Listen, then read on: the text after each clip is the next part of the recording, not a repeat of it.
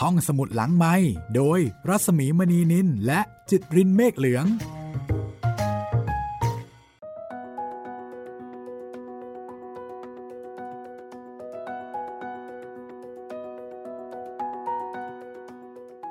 สวัสดีค่ะ ยินดีต้อนรับเข้าสู่ห้องสมุดหลังใหม่กับบ้านที่กลับไม่ได้ งานของบุญเลิศ วิเศษปรีชาค่ะ วันนี้ก็จะมาทำความรู้จักกับเรียกว่าเพื่อนของบุญอีกคนหนึ่งดีกว่าครับ นั่นก็คือโจเซฟ เหมือนกับจะเป็นเพื่อนของเราไปแล้วนะเนี่ยใช่หลังจากที่ได้รู้จักกับหลายๆคน หลาย ๆ ตอนที่ผ่านมาชีวิตของแต่ละคนก็โหดราม่ามีปูมหลังที่น่าสนใจมากเลย เกินกว่าที่เราจะคาดคิดเนาะปกติเรามองคนไร้บ้านก็อาจจะแค่มุมว่า โอเคเขาคงไม่มี ที่อาศัยแหละเขาคงจะเป็นคนยากไร้อ่าใช่ แต่พอมาลองเรียนรู้ชีวิตของแต่ละคนก็อ๋อจริง ๆ มันก็ไม่ใช่แค่นั้นเนาะมันก็มีปูมหลังอะไรบางอย่างที่ทำให้เขาต้องมาเป็นคนไร้บ้าน เพื่อนบางคนของบุญเนี่ย ก็ถือได้ว่ามีครอบครัวที่ไม่ได้เป็นคนไร้บ้านใช่ก็ทำงานทำการตามปกติ แล้วก็สามารถจะไปมาหาสู่กันได้ แม้ว่า จะเต็มใจหรือไม่เต็มใจก็ตาม แต่คนบางคนเลือกที่จะมาเป็นคนไร้บ้านนะคะ แล้วก็วันนี้ค่ะ หลังพิงของโจเซฟ หมายความว่ายังไงก็ไม่รู้นะคะ แต่มันก็ดูเหมือนกับ ให้ความหมายในแง่บวกนะ ใช่ครับ เหมือนคอยค้ำจุนกันไว้ ใช่ อย่างน้อยๆก็มีหลังพิงให้กับโจเซฟ หรือเปล่า พร้อมหรือยังคะ พร้อมครับผม ไปรู้จักกับโจเซฟกันเลยค่ะ หลังพิงของโจเซฟ EP ที่ 7 ค่ะ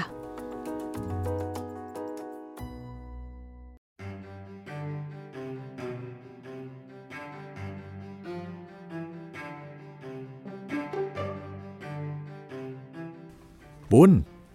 ได้ข่าวว่าเมื่อวานนี้ โจเซฟพาแกไปบ้านลูกสาวเขาไม่ใช่เหรอ ฉันอยากรู้จังว่าเป็นยังไงบ้าง เสียงใครสักคนถามขึ้นขณะที่บุญกำลังนั่งรออาบน้ำที่หน้าโครงการแจกอาหารแห่งหนึ่ง ที่อนุญาตให้คนไร้บ้านได้อาบน้ำในทุกเช้าของวันจันทร์ พุธและศุกร์ก่อนจะไปร่วมกิจกรรมพูดคุย แนะนำทักษะชีวิตในเวลาสักสิบโมง เนื่องจากห้องอาบน้ำมีแค่สี่ห้อง แต่มีคนรอเข้า 20ถึง30 คน แถมบางคนยังแอบซักผ้าในห้องน้ำอีกด้วยทำให้คนไร้บ้านต่างต้องใช้เวลารออยู่หน้าห้องน้ำนานเป็นชั่วโมง ภาพของคนที่พยายามอั้นของหนักที่กำลังจะทะลักออกมา ยืนประชิดหน้าประตูห้องน้ำพร้อมตะโกน ทั้งขู่ ทั้งขอคนที่อยู่ข้างในให้ออกมาเร็วๆ เป็นภาพ ที่เห็นอยู่เนืองๆส่วนคนที่ไม่รีบร้อน ก็หยิบเรื่องราวต่างๆ ขึ้นมาคุยไปพรางบางก็ถามไถ่กะเกงกันว่า วันนี้จะไปรับแจกจุยส์ได้ที่ไหน จุยส์ที่ว่าเป็นผงสำหรับละลายในน้ำเย็น เพื่อทำน้ำผลไม้รสต่างๆ เช่น ส้ม สับประรด มะม่วง ซึ่งบริษัทที่ออกจุยส์ยี่ห้อใหม่ กำลังขมีขมันทำการตลาด แจกตามย่านที่มีคนพลุกพล่าน ส่วนคนไร้บ้านก็ไปเวียนเทียน รับแจกผงที่ว่า เพื่อเอาไปขายต่อ บางคนได้วันละนับร้อยซอง เอาไปขายต่อให้ร้านขายของชำซองละ3เปโซ ถือว่าหาเงินได้ไม่น้อยในแต่ละวัน หากช่วงไหนมีกระแสข่าวว่า ระทรวงสวัสดิการสังคมและการพัฒนาจะออกปฏิบัติการจับคนไร้บ้าน วงสนทนาก็จะเข้มข้น คนนอนข้างถนนต่างหวาดผวา คอยตักเตือนกันว่า ที่ไหน เจ้าหน้าที่เหล่านี้เคยไปกวาดจับแล้ว ก็ต้องเลี่ยงไปหานอนที่อื่นแทนเช้าวันนี้ที่ค่อนข้างหงอยเหงา เรื่องราวของบ้านลูกสาวของโจเซฟ จึงเพียงพอที่จะทำให้หลายคนเงี่ยหูฟังคำตอบจากบุญ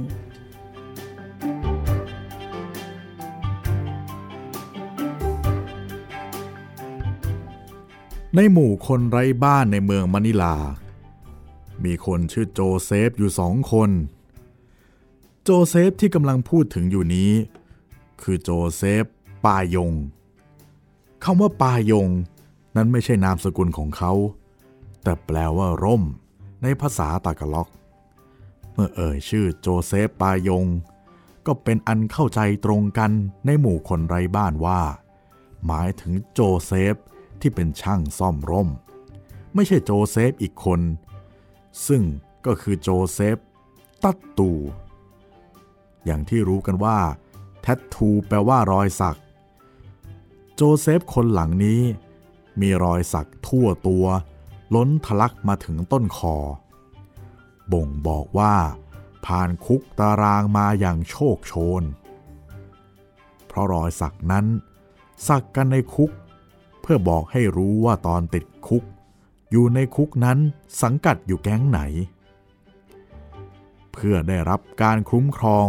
จากคนในแก๊งเดียวกัน โจเซฟ เป็นชื่อที่แพร่หลายในหมู่คนที่นับถือศาสนาคริสต์แคทอลิก เพราะมาจากนามของนักบุญโจเซฟ ผู้เป็นบิดาแต่เพียงในนามของพระเยซู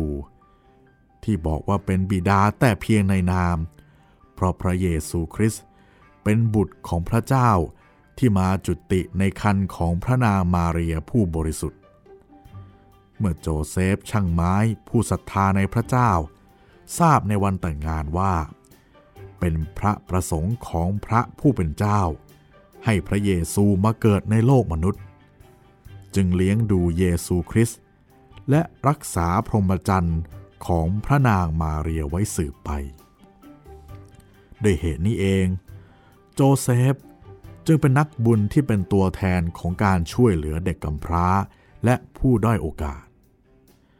โครงการช่วยเหลือคนไร้บ้านแห่งหนึ่ง ที่บุญคุ้นเคยด้วย คือ Hospiso de San Jose ก็มาจากชื่อเดียวกัน เพียงแต่ออกเสียงด้วยโฮเซในภาษาสเปน แทนที่จะเป็นโจเซฟในภาษาอังกฤษ ฝีมือในการซ่อมร่มของโจเซฟนั้น เข้าขั้นเทพพอๆกับการดื่มของเขา ที่กรึ่มได้ทุกวัน ฟิลิปปินส์เป็นประเทศที่มีฤดูฝนยาวนานเกินครึ่งปี มีพายุลูกใหญ่ลูกน้อย พัดผ่านร่วม 30 ลูกต่อปี ร่ม จึงเป็นสิ่งจำเป็น ไม่ว่าจะเป็นคนมีบ้านหรือไม่มีบ้าน ล้วนต้องใช้ร่ม โดยเฉพาะคนไร้บ้าน ใช้ชีวิตอยู่กลางแจ้ง กลางแดด กลางฝน ยิ่งต้องใช้ร่ม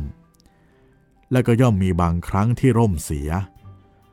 ไม่ว่าจะเป็นผ้าใบร่มขาด หรือก้านร่มหัก นั่นเป็นเหตุให้หลายคนต้องใช้บริการโจเซฟ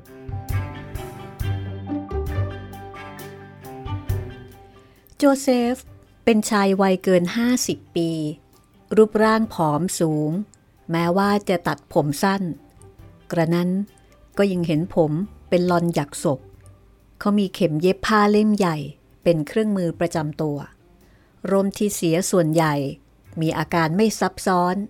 เช่น ผ้าใบขาดหลุดจากก้าน เพราะผ้าร่มบางเกินกว่าจะต้านแรงลม โดยเฉพาะในช่วงพายุเข้า อาการนี้โจเซฟซ่อมให้ไม่ยาก เขาเย็บซ่อมอย่างประณีตแต่คล่องแคล่ว เลือกสีได้ให้กลมกลืนเข้ากับสีผ้าร่ม บางทีก็ปะชุนผ้าร่ม หากผ้าร่มขาดจากการถูกของมีคมเกี่ยว อาการต่อมาก็คือการร่มงอ พับหรือหัก ส่วนใหญ่เป็นเพราะร่มราคาถูก เหล็กบางๆ เจอพายุเข้าหน่อย ก็งอพับ ถ้าพอแก้ไขได้ โจเซฟจะหาอะไหล่ก้านร่มที่มีขนาดเท่ากันเปลี่ยนแทนให้ และเย็บเข้ากับผ้าใบให้อีกที แต่ถ้าเป็นอาการเสียข้างในคันร่ม โดยเฉพาะตรงสปริงที่กดให้ร่มกลาง โจเซฟจะแนะนำให้โยนทิ้งเสีย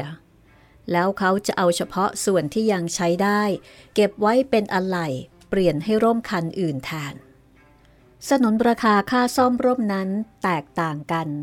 แต่ไม่ถึงขั้นต้องต่อรองกันก่อนซ่อม ถ้าเป็นคนเคยเห็นหน้ากันและยามอารมณ์ดี โจเซฟจะเอ่ยขึ้นเองว่า ฉันเห็นว่าร่มของแกเนี่ย เสียแล้วลำคาญตา เอาเอามานี่สิ ฉันจะซ่อมให้เอง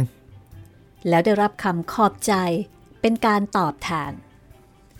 โดยมากแล้ว เจ้าของร่มจะซื้อบุหรี่ให้โจเซฟ สักสองถึงสามตัวเป็นอย่างน้อย ดีขึ้นมาหน่อย ก็ให้ค่าซ่อมสักสิบหรือ 20 เปโซ พอซื้อยินได้สักครึ่งขวด แต่ถ้าเป็นคนมีบ้านเดินผ่านมา และเอาร่มมาให้โจเซฟซ่อม 40 เปโซ ถือเป็นขั้นต่ำ มาตรฐานทั่วไปอยู่ที่ 50 เปโซ ซึ่งพอสำหรับยินขวดเล็ก ราคาขวดละ 37 เปโซ แต่โจเซฟจะยียวนจนหน้าหมันไส้ ในวันที่เขากลับมาจากไปหาลูกสาว วันนั้นต่อให้ใคร จะให้เขาสักร้อยหรือ 200 เปโซ หรืออ้อนวอนแค่ไหน โจเซฟก็ยังไม่ยอมซ่อมร่มให้ เขามักจะอ้างโน่นอ้างนี่ ซ่อมยากบ้างละ อะไรไม่มีบ้างละ กระทั่งบอกตรงๆว่าไม่มีอารมณ์จะซ่อม แต่ไม่ยักก็มีใครโกรธโจเซฟ เพราะเพื่อนคนไร้บ้านรู้ดีว่า ในเวลาที่เขากลับไปเยี่ยมลูกสาว เขาจะได้เงินติดตัวมาร้อยหรือ 200 เปโซ ซึ่งเหลือเฟือสำหรับน้ำเมาสีใสอย่างยิน ได้จิบยินขวดเล็กๆ ตามด้วยน้ำเปล่า โจเซฟก็ตาเยิม้ม เขาเป็นนักดื่มที่น่ารัก ไม่เอะอะเสียงดัง และไม่งุบงิบ เก็บของดีไว้ดื่มคนเดียว ทั้งยังมักแสดงน้ำใจ ยื่นขวดพลาสติก ใส่น้ำเมาสีใส ให้เพื่อนยกขึ้นจิบอยู่เสมอ โจเซฟ มีความสุขที่จะบอกใครๆว่า เขาไปเยี่ยมลูกสาวมา มันเป็นเรื่องที่น่าภูมิใจอยู่ดอก เพราะมันเป็นการบอกคนอื่นอยู่ในทีว่า เขายังมีครอบครัวให้ไปหา แถมยังได้รับการต้อนรับ พร้อมทั้งให้เงินติดไม้ติดมือกลับมาด้วย คนไร้บ้านบางคนไม่ได้พบหน้าญาติพี่น้องเป็นปี บางคนมีเรื่องเล่ากันว่า พอญาติพี่น้องเห็นหน้าแล้ว ก็รีบปิดประตูไม่ยอมให้เข้าบ้านก็มี แต่โจเซฟได้ไปหาลูกสาว สักสองถึงสามอาทิตย์ต่อครั้ง ต้องถือว่าเป็นเรื่องพิเศษมาก ลูกสาวฉันนะ่ะอยากให้ฉันอยู่ด้วย ขอร้องฉันประจำว่าไม่ต้องกลับมานี่หรอก ให้อยู่กับเขา แต่ฉันไม่ชอบอยู่บ้าน ฉันชอบที่ถนนมากกว่า มันอิสระดี โจเซฟพูดด้วยสีหน้าเบ่งบาน ในขณะที่หนุ่มบุญก็หยอกเพื่อนสูงวัยว่า ก็เพราะอยู่บ้านดื่มทุกวันไม่ได้ละสิ ถึงไม่ชอบอยู่บ้านแหมเจ้าบุญ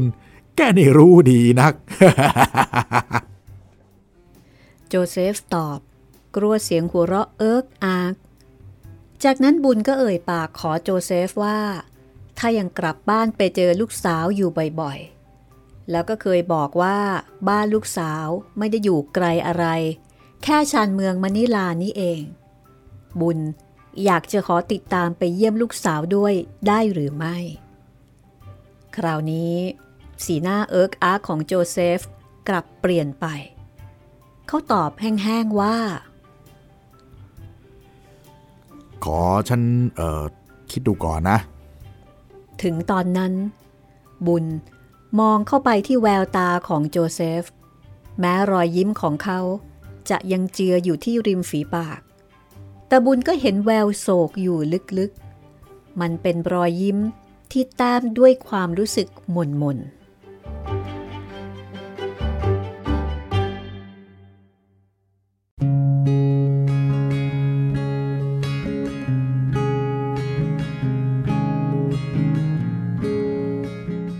หลายวันต่อมา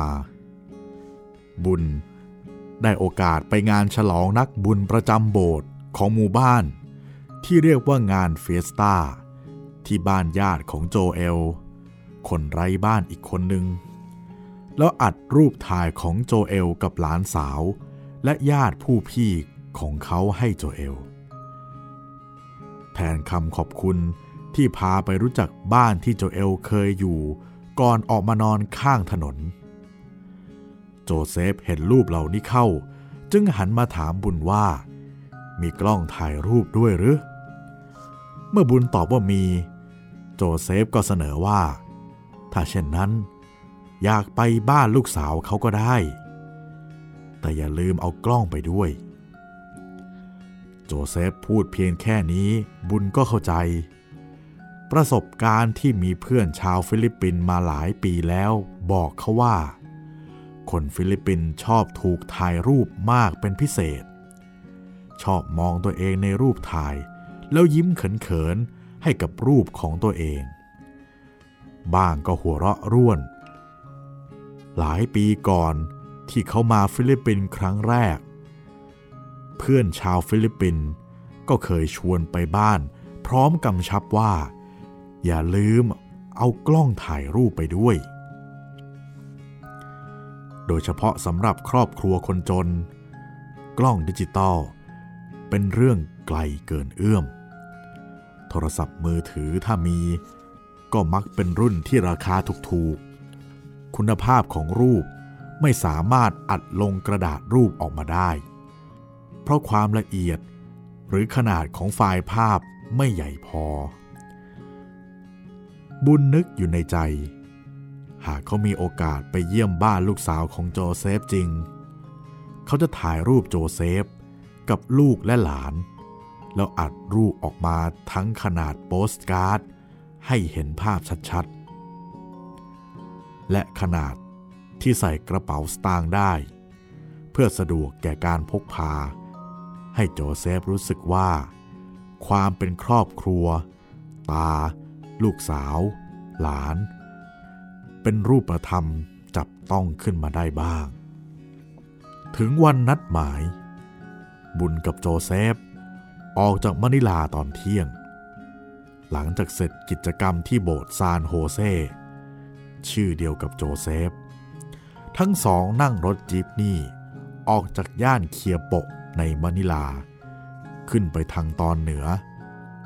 ออกนอกเขตเมืองมะนิลา ไปจนถึงวงเวียนโมนูเมนโต ที่มีอนุสาวรีย์ของอังเดรโบนิปซิโอ ผู้นำขบวนการใต้ดินต่อต้านระบบอาณานิคมสเปน ตั้งเด่นสง่าอยู่ข้างหน้า แล้วก็ลงรถเพื่อจะต่อรถจี๊ปนี่อีกสายหนึ่ง ระหว่างเดินเท้าเพื่อไปต่อรถ โจเซฟถามบุญว่า พอจะมีเงินสักหน่อย ซื้อบิสกิตฝากหลานเขาได้หรือไม่ พร้อมพูดเก้อๆว่า เขาเป็นตาที่ไม่ได้เรื่องเลย กลับไปบ้านลูกสาวทีไรไม่เคยมีอะไรฝากหลาน และหลานก็ถามแทบทุกครั้ง ยิ่งครั้งนี้พาเพื่อนไปบ้านด้วย ยิ่งต้องมีอะไรฝากหลานหน่อย บุญไม่รีรอ พาโจเซฟแวะร้านสะดวกซื้อข้างทาง ซื้อบิสกิต เพื่อเป็นการรักษาหน้าของโจเซฟ เขาเข้าใจดีว่ามันเป็นเรื่องน่าขายหน้าทีเดียว ถ้าใครกลับไปเยี่ยมบ้านแล้วไม่มีของฝาก ที่เรียกว่า pasalubong ติดมือไปด้วย นี่ก็เป็นเหตุผลหนึ่ง ที่ทำให้คนไร้บ้านไม่อยากกลับบ้าน เพราะอายที่จะกลับบ้านมือเปล่า บุญหยิบบิสกิตห่อใหญ่ห่อหนึ่ง จากชั้นวางในร้านสะดวกซื้อ แต่โจเซฟบอกว่าเปลี่ยนเป็นห่อเล็กสองห่อดีกว่า เด็กๆจะได้ไม่แย่งกัน มากกว่านั้น ด้วยความซาบซึ้งในน้ำใจที่โจเซฟยอมพาไปเยี่ยมบ้านลูกสาว บุญรู้ดีว่าคนไร้บ้านข้างถนน ไม่ชวนเพื่อนไปเยี่ยมบ้านญาติกันง่าย ๆ เพราะไม่มีใครอยากให้ญาติรู้ว่า ตัวเองนอนข้างถนน แล้วก็ไม่อยากให้เพื่อนข้างถนนรู้เรื่องราวในอดีตของตน เพราะบางเรื่องอาจไม่น่าจดจำไปจนถึงสร้างความเสียหน้า ด้วยเหตุนี้ เขาไม่ลืมที่จะตอบแทนโจเซฟด้วยน้ำเมาในดวงใจของโจเซฟ บุญหยิบยินขวดเล็กสองขวด ไปจ่ายเงินพร้อมกับบิสกิต ก่อนที่จะส่งทั้งบิสกิตและยิน ให้โจเซฟรับไปยัดใส่กระเป๋าสะพายของเขา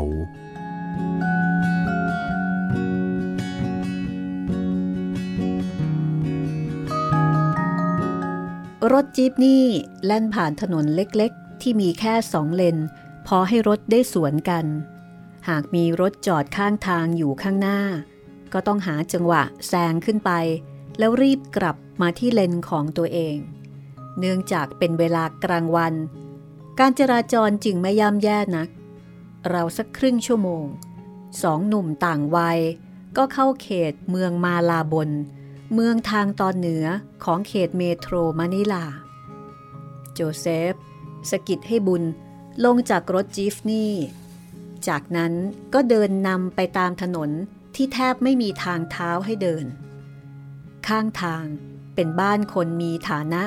ที่สร้างกำแพงชิดถึงขอบถนน เดินไปไม่กี่ช่วงเสาไฟฟ้า ก็เจอกับหย่อมบ้าน มีบ้านสักสิบหลัง ปลูกเกรียงกันไปตามแนวถนน แต่ละบ้านมีรั้วบ้านเตี้ยๆ แค่ระดับหน้าอก พอกั้นอาณาเขตของแต่ละหลัง ไม่ใช่บ้านคนรวยที่มักสร้างกำแพงทึบ สูงท่วมหัวคน แล้วยังมีรั้วลวดน้ำสูงขึ้นไป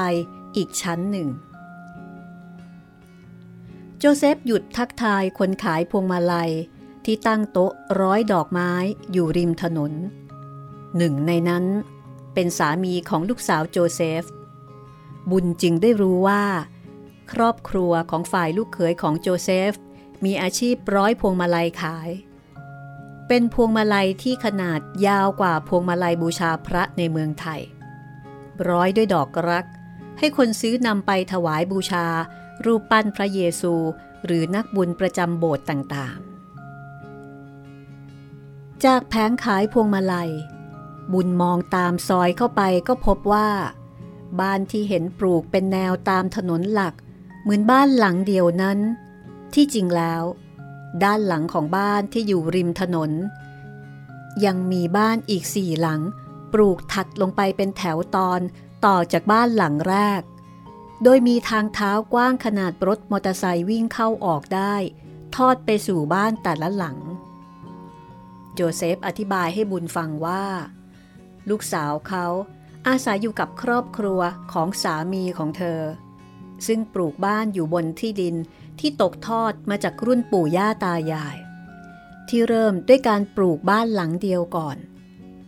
รอบๆบบ้านจึงมีบริเวณเหลือ ต่อมาเมื่อลูกโตมีครอบครัว ก็แยกไปปลูกบ้านในที่ดินของพ่อแม่ ครั้นถึงขั้นรุ่นหลาน แยกปลูกบ้านแบบเดียวกันอีก ก็เลยกลายเป็นมีบ้านหลายหลังที่ปลูกชิดแออัดในที่ดิน ที่มีจำกัด โจเซฟพาบุญเดินไปหยุดที่หน้าบ้านหลังที่สามซึ่งเป็นบ้านที่ลูกสาวโจเซฟพักอาศัยอยู่กับสามีของเธอ ทันทีที่ทั้งสองไปปรากฏตัวที่หน้าบ้าน โดยไม่บอกกล่าวล่วงหน้า ความโกลาหลเล็กๆ ก็เกิดขึ้นน้าผู้หญิงวัยกลางคนที่กำลังนอนเหยียดขาดูทีวี รีบลุกขึ้นนั่ง จัดเสื้อผ้าและผมเผ้าให้เข้าที่ เช่นเดียวกับลูกสาวโจเซฟ ที่กำลังดูทีวี และดูลูกชายสองคนวัยไล่เลี่ยกันสักห้าถึงเจ็ดขวบ ซึ่งกำลังเล่นกับเด็กอีกสองคนอยู่ภายในบ้านหลังย่อมๆ เมื่อบวกกับแขกผู้มาเยือนทำให้บ้านดูคับแคบลงไปอีก น้าผู้หญิงซึ่งเป็นญาติฝั่งสามีของลูกสาวโจเซฟ เมื่อรู้ว่าคนที่โจเซฟพามาถึงบ้าน เป็นคนต่างชาติ จึงรีบกุลีกุจอหาน้ำมาให้ดื่ม ไล่เด็กสองคนที่ไม่ใช่หลานของโจเซฟ ให้ออกไปเล่นข้างนอก พร้อมขอโทษขอโพยที่บ้านคับแคบ เพราะมีสมาชิกในบ้านเยอะ ห้องนั่งเล่นที่เราคุยกับเธออยู่นั้น ในตอนกลางคืน จะถูกแปลงเป็นที่นอนของเธอกับครอบครัว ส่วนครอบครัวของลูกสาวโจเซฟ พักอยู่ที่ชั้นสองของบ้าน หลังจากนั้น เธอก็ขอตัวลุกออกไป ให้ผู้มาเยือนใช้พื้นที่ในบ้านของเธอได้สะดวกขึ้นอีกเล็กน้อย คงมีแต่เด็กๆจากบ้านหลังอื่น ที่ยังไม่ถึงวัยไปโรงเรียน เมื่อพบเห็น คนแปลกหน้ามาหา พวกเขาก็โผล่หน้ามามองด้วยความสนใจ โจเซฟทำให้เด็กเหล่านี้ยิ้มออก เมื่อเขาล้วงกระเป๋า หยิบบิสกิตห่อหนึ่งมายื่นให้เด็กๆ บุญมองหน้าเขา เหมือนเป็นการตั้งคำถามว่า แล้วอีกห่อล่ะ โจเซฟพยักหน้าตอบเป็นนัยๆว่า พอแล้ว บุญไม่เข้าใจนัก แต่ก็ไม่ได้ว่าอะไร ลูกสาวของโจเซฟเรียกหาเด็กสักคนให้ไปหาซื้อน้ำอัดลมขวดใหญ่ เป็นธรรมดาในครอบครัวคนฟิลิปปินส์ที่จะต้อนรับผู้มาเยือนด้วยน้ำอัดลม ท่ามกลางสายตาเด็กๆ ที่ยังสนใจมองเขาไม่หยุด บุญดื่มน้ำอัดลมแค่ครึ่งแก้ว แล้วบอกลูกสาวโจเซฟว่าสำหรับเขา แก้วเดียวพอแล้ว น้ำที่เหลือในขวดยกให้เด็กกินกับบิสกิตเถอะ เด็กน้อยคนหนึ่ง เป็นตัวแทนรับขวดน้ำอัดลมขวดใหญ่ แล้วอุ้มไปอย่างระมัดระวังท่ามกลางรอยยิ้มของเด็กคนอื่นๆ บางคนเลียริมฝีปากรอที่จะได้ดื่มน้ำสีดำรสซ่า โจเซฟเอาหลานสองคนนั่งตักอย่างสบายใจ โดยไม่ต้องให้บอก บุญหยิบกล้องถ่ายรูปออกมาถ่าย โจเซฟกับลูกสาวและหลานของเขาที่เปลี่ยน action ท่าทางต่างๆ จนพอใจ บุญเห็นแววตามีความสุขของโจเซฟ จึงถามว่า น้ำไม่ดื่มเหรอ คิดว่าครึ้มอกครึ้มใจอย่างนี้ โจเซฟน่าจะอยากจิบยิน แต่โจเซฟส่ายหน้าก่อนบอกว่า อืม ไม่ใช่ที่นี่ บุญถึงได้เข้าใจว่า โจเซฟจะพาเขาไปหาบ้านลูกสาวถึงสองคน พร้อมคิดในใจว่า บ้านลูกสาวอีกคนนั้น คงสะดวกกว่าที่นี่เป็นแน่แท้ เพราะที่นี่ดูคับแคบ ลูกสาวของโจเซฟ เป็นเพียงสะพ้ยมาอาศัยอยู่ท่ามกลางเครือญาติของสามี คงไม่สามารถพาพ่อของเธอมาอาศัยอยู่ด้วยแน่แน่แค่มาเยี่ยมเท่านี้ ก็อึดอัดพอสมควรแล้ว ส่วนโจเซฟ ก็ไม่ใคร่จะสนิทกับญาติพี่น้องของลูกเขยนัก พวกเขารับรองโจเซฟเหมือนแขกผู้มาเยือนมากกว่าญาติ โจเซฟนั่งอยู่กับเพื่อนวัยเยาว์ที่บ้านของลูกเขย ซึ่งลูกสาวเขามาอยู่ด้วยสักครึ่งชั่วโมง จากนั้นก็พาบุญกลับออกมา แล้วพูดแบบไว้เชิงว่า ที่นี่ไม่สะดวกเท่าไหร่ญาติญาติแล้วเด็กเยอะ ไปบ้านลูกสาวคนเล็กจะสะดวกกว่านี้ ว่าแล้วก็พาบุญขึ้นรถจิฟนี่ต่อไปอีกทอดไม่ถึง 15 นาที จากนั้นทั้งสองก็ลงจากรถ โจเซฟเดินนำบุญออกจากถนนลาดยาง ลัดเลาะเข้าซอยที่ทางเท้าทำด้วยปูน จนกระทั่งถึงปากซอยย่อยที่มีน้ำขัง มีคนสามสี่คน นั่งอยู่หน้าเพิงขายอาหารที่ทำขึ้นอย่างง่ายๆ จากโครงไม้สนตีฝา และหน้าโต๊ะว่างขายของด้วยไม้อัด มีกับข้าววางอยู่ในถาดให้เลือกอยู่4-5อย่าง พวกเขา มองคนแปลกหน้าสองคนที่เดินเข้ามาอย่างประหลาดใจ แต่ก็ไม่ได้มีท่าทีคุกคามแต่อย่างใด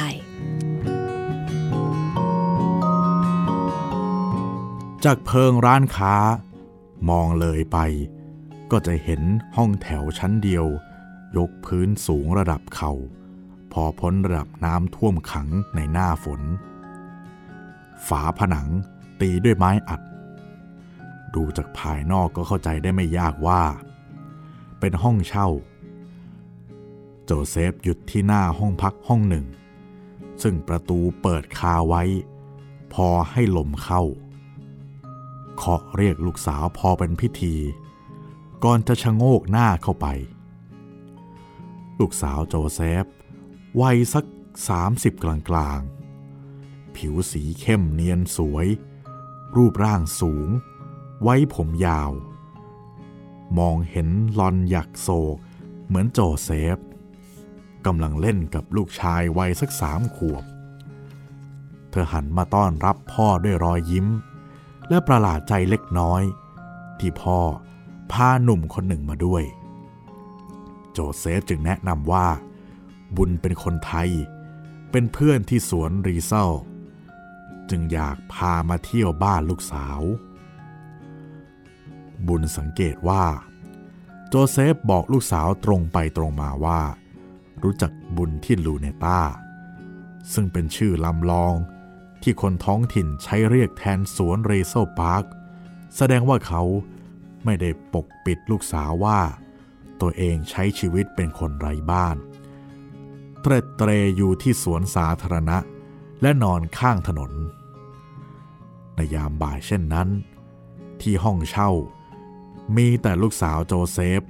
กับลูกชายตัวน้อยเท่านั้น จึงดูเป็นส่วนตัวมากกว่าบ้านที่ทั้งสองเพิ่งไปมา โจเซฟเองรู้สึกสะดวกตามสบายมากขึ้น มาถึงก็นั่งเหยียดขา บอกให้ลูกสาวหาน้ำให้บุญ ส่วนเขานั้น เอาขนมบิสกิตอีกห่อให้หลานชาย ก่อนจะหยิบขวดยินออกมา เปิดจิบกิน บุญพิจารณาดูสภาพห้อง ถึงแม้จะเป็นส่วนตัว แต่ก็ไม่ได้กว้างขวางเหมือนอย่างที่บุญนึกภาพตามที่โจเซฟมักพูดว่า ลูกสาวชวนเขาให้มาอยู่ด้วยเสมอ ห้องเช่านี้ ลักษณะคล้ายห้องแถวทั่วไป คือมีแค่ห้องเดียว พื้นปูด้วยไม้อัด แล้วปูทับด้วยเสื่อน้ำมัน ตรงหลังห้องมองเห็นเตาแก๊ส และอุปกรณ์ทำครัวตั้งอยู่ท้ายห้อง ด้านซ้ายของครัวเป็นห้องน้ำเป็นส่วนเดียวที่เทด้วยพื้นปูน ตรงผนังห้องน้ำมีฟูกสำหรับรองนอนตะแคงพิงฝาอยู่ ถึงตอนค่ำมันคงถูกดึงลงมาปูเป็นที่นอนสำหรับลูกสาวของโจเซฟ และสามีของเธอ ตามสบายเลยนะบุญ นี่บ้านลูกสาวฉันเอง โจเซฟพูดกับบุญอย่างสบายใจ พร้อมกับหยอกกับหลานไปพราง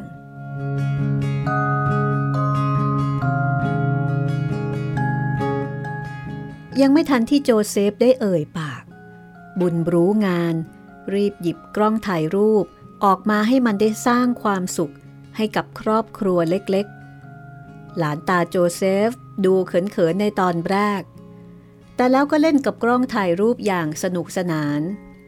กล้องดิจิทัลเมื่อถ่ายแล้ว ก็สามารถกดดูรูปได้ทันทีนั้น ยิ่งเพิ่มรอยยิ้ม ให้กับคนในภาพ เพราะได้รู้ว่า action ต่างๆนั้น น่ารักน่าชังขนาดไหน ทั้งโจเซฟ ลูกสาวและหลาน ต่างพากันหัวเราะชื่นมื่น ยามอารมณ์ดีเช่นนี้ ยินก็ทำหน้าที่ของมันอย่างซื่อสัตย์คือเพิ่มดีกรีความสุขให้กับโจเซฟในทุกครั้งที่เขายกมันขึ้นดื่ม พอได้ที่โจเซฟก็เริ่มพูดซ้ำๆว่าบน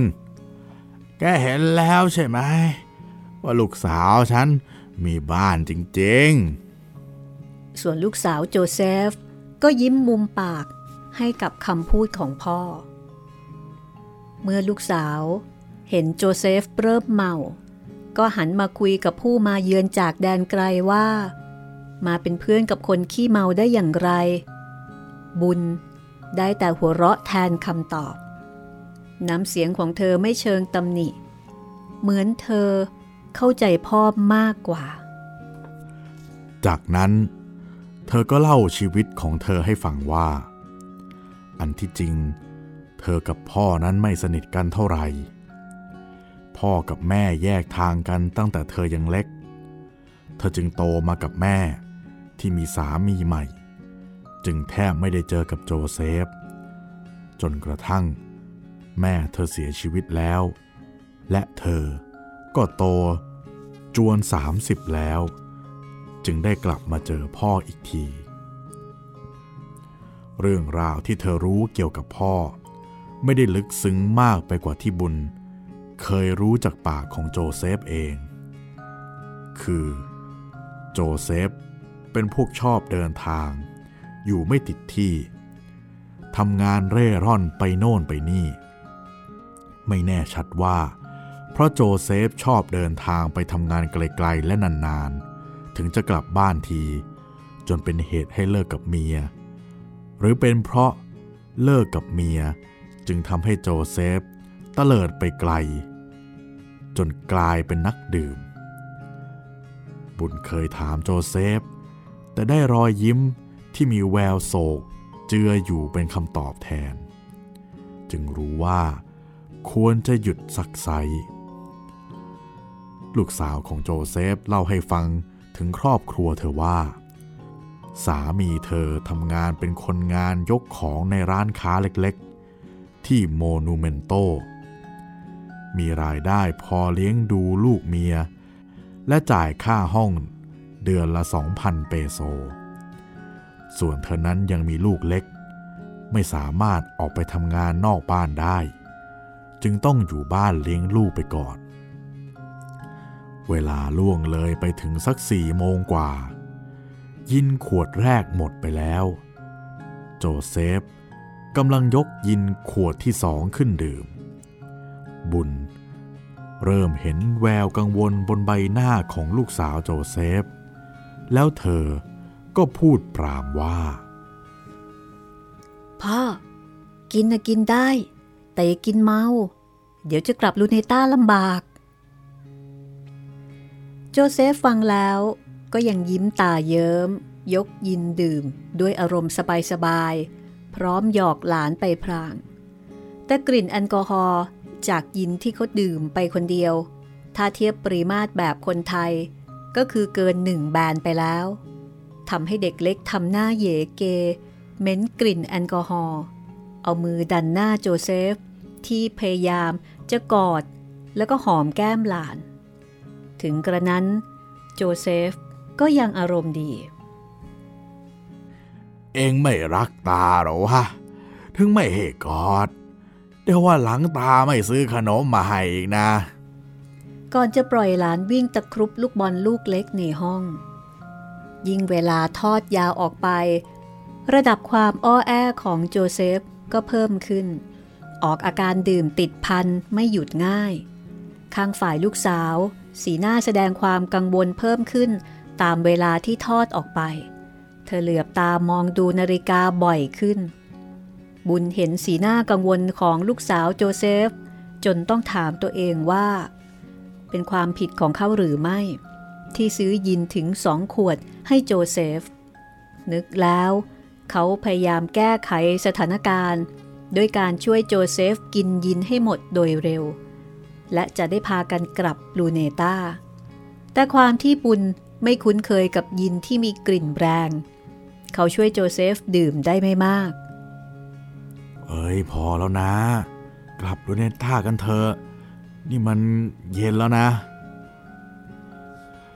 เจ้าบนเอ็งจะรีบไปไหน กินให้หมดขวดนี้ก่อน แล้วค่อยกลับ กินอยู่ที่นี่ บ้านลูกสาวฉัน สบายจะตายไป ในเวลาไล่ๆกัน มีเสียงข้อความเข้าโทรศัพท์ของลูกสาวโจเซฟ เธอหยิบข้อความขึ้นมาอ่าน สีหน้าแสดงความกังวลก็เพิ่มขึ้นอีก เธอพูดอย่างร้อนปรนว่า พ่อ ผัวฉันเลิกงานและกำลังจะกลับถึงบ้านแล้ว รีพาพ่อฉันกลับไปเถอะ และถ้าเขากลับมาเห็นพ่อเมาอย่างนี้ แล้วมีคนแปลกหน้าอยู่ที่ห้องด้วย คงมีปัญหาแน่ๆ เขาจะหาว่า ฉันเอาเงินให้พ่อกินเหล้า ในขณะที่บุญก็หันไปบอกกับโจเซฟว่า นะรีบกินให้หมดเร็วๆสิ จะได้กลับ อย่าอ้อยอิงอยู่เลย เอ้ยจะบุญฉันจะกินจ้ากินเร็ว มันก็เรื่องของฉันนะเว้ย ความสุขของฉัน โจเซฟตอบอย่างยียวน ไม่ใยดีกับลูกสาวที่ตอนนี้ชักมีอาการนั่งไม่ติด เอางั้นผมช่วยน้ากินเอง จะได้หมดเร็วๆ บุญพยายามแก้ไขสถานการณ์ เอื้อมมือหมายจะไปหยิบขวดยินมาช่วยดื่ม ฝ่ายโจเซฟซึ่งปกติก็ไม่ใช่คนหวงเครื่องดื่ม แต่เมื่อรู้สึกว่าบุญตั้งใจจะรีบกินเพื่อรีบกลับ เหมือนเป็นการบังคับเขาไกลๆ เลยไม่พอใจ รีบเอื้อมมือหมายจะไปชักขวดยินมาก่อนที่บุญจะหยิบฉวยไปกิน แต่อาการรีบร้อนบวกกับดีกรีความเมา กลายเป็นว่าคว้าขวดผิดทำยินหกเลอะเทอะห้องแทน ลูกสาวโจเซฟ ยิ่งกังวลหนักที่ห้องเลอะเทอะและฟุ้งด้วยกลิ่นยิน เธอกระวีกระวาดเก็บขวดยิน และเอาผ้ามาเช็ดยินที่หกอยู่ที่พื้น พร้อมบอกว่า พ่อ พ่อเมามากแล้ว กลับไปได้แล้ว ก่อนที่ผัวฉันจะกลับมา ส่วนโจเซฟก็บ่นอุบอิบว่า เสียของ จนบุญบอกว่า กลับถึงลูเนต้าจะซื้อยินชดเชยให้ขวดหนึ่ง แต่ตอนนี้ต้องรีบกลับก่อน เมื่อยินหกหมดแล้ว โจเซฟก็หมดข้ออ้างที่จะรีรอไม่ยอมกลับ ข้างฝ่ายลูกสาวโจเซฟ บุญไม่เห็นวี่แวว ว่าเธอจะเอ่ยปากให้พ่อพักกับเธอก่อน เพราะพ่อเมามากแล้ว ทั้งๆทที่เธอก็รู้ว่าปลายทางที่ทั้งสองจะกลับไป ก็คือข้างถนนในมะนิลา แต่คิดแล้ว ต่อให้เธออยากให้พ่อพักกับเธอจริง ๆ ก็คงเป็นเรื่องเกินวิสัย ที่นี่ เป็นแค่ห้องเช่าห้องเดียว ที่เธออยู่ร่วมกับสามีและลูกเล็ก เธอทำได้แค่ยื่นเงิน 50 เปโซ ยัดใส่มือให้โจเซฟ แล้วบอกว่า พ่อ ระวังตัวด้วยนะ จังหวะนั้นมีเสียงโทรศัพท์ดังขึ้น เธอรีบรับสาย แล้วสีหน้าของเธอก็กังวลหนักขึ้นไปอีก เป็นผัวของเธอที่โทรมาบอกว่า ลงรถจิปตี้อยู่ปากซอยแล้วนะกำลังจะแวะซื้อกับข้าวก่อนเข้าไปในบ้าน แล้วเธออยากกินอะไรล่ะ พอวางสายโทรศัพท์ปุ๊บ อาการของเธอเปลี่ยนจากร้อนบรน กลายเป็นร้อนรุ่ม เธอรีบเข้ามาช่วยบุญ พยุงโจเซฟให้ลุกขึ้นยืน พร้อมพยักหน้าบอกบุญ ให้รีบพาพ่อออกจากบ้านไปก่อน บุญเองก็กลัวมีเรื่องไม่น้อยไปกว่าเธอ รีบประคองโจเซฟ ให้เดินออกมาพ้นจากละแวกบ้านของลูกสาวโจเซฟโดยเร็ว เขากลัวเหลือเกินว่า จะสวนกับลูกเขยโจเซฟ ก่อนที่จะพ้นปากซอยย่อย จึงพยายามเดินดำด้วยฝีเท้าเร็วๆ พร้อมกระตุ้นโจเซฟให้เดินเร็วตาม พอมาถึงปากซอย รถจี๊ปนี่ก็มาถึงพอดี ทั้งๆทที่คนโดยสารบนรถแน่น จนเกือบไม่เหลือที่นั่งแล้ว เพราะว่าเป็นเวลาหกโมงเย็น แต่บุญรีบดันโจเซฟให้ขึ้นรถ เพื่อจะได้พ้นจากย่านนั้นโดยเร็ว แล้วพยายามนั่งแทรกลงในแถวของคนที่นั่งเบียดกันอยู่แล้ว คนที่นั่งติดกับโจเซฟ แสดงท่าทีเหม็นกลิ่นแอลกอฮอล์ของโจเซฟทำให้คนอื่นๆในรถต่างมามองคนทั้งสอง โจเซฟ นั่งหลับไม่รู้ตัว ส่วนบุญไม่รู้จะหาทางหลบเลี่ยงสายตาที่มองมาอย่างไร จึงแสร้งหลับไปด้วย เมื่อรถที่นั่งมาวิ่งมาถึงสุดสายที่โมนูเมนโต ทั้งสองก็ต้องเดินลงต่อรถจิฟนี้อีกสายเพื่อกลับไปยังลูเนตาพอต่อรถเที่ยวนี้ค่อยดีหน่อย เพราะเป็นรถขาเข้าเมือง สวนกับคนส่วนใหญ่ที่กำลังออกจากเมือง บนรถจึงว่างหาที่นั่งได้สบายไม่ต้องเบียดกับใคร แต่รถก็ติดเอาการ โจเซฟ ซึ่งเมากรึมกรึม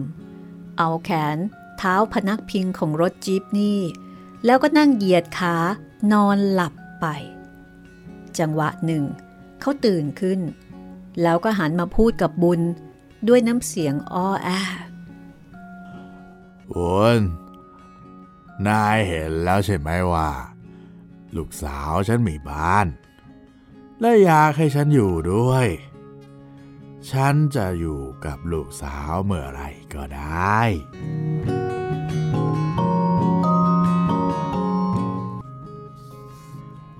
เฮ้ย บุญ ฉันถามแกไม่ได้ยินหรอว่า ไปบ้านลูกสาวโจเซฟเป็นยังไงบ้าง คนไร้บ้านคนเดิมถามซ้ำ เพราะเห็นบุญได้ยินคำถาม แต่กลับไม่ตอบ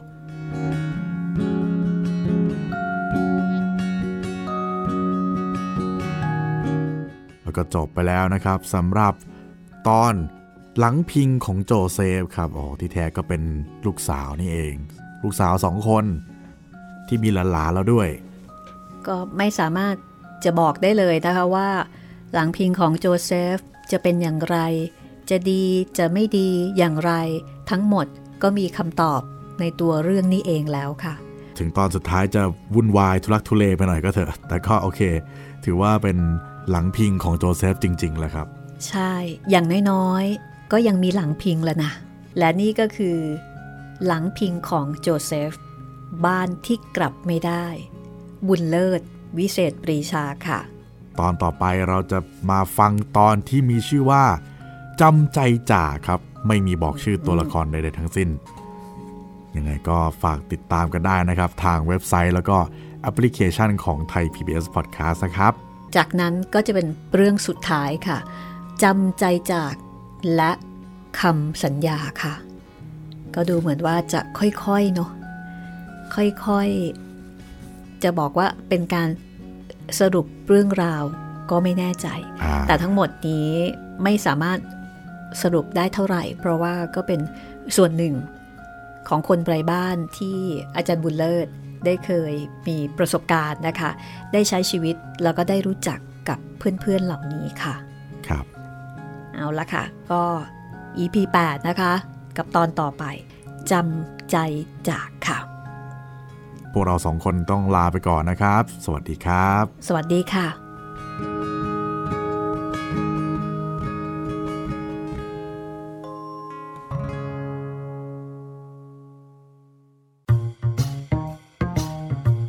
ห้องสมุดหลังไม้โดยรัสมีมณีนินและจิตรินเมฆเหลือง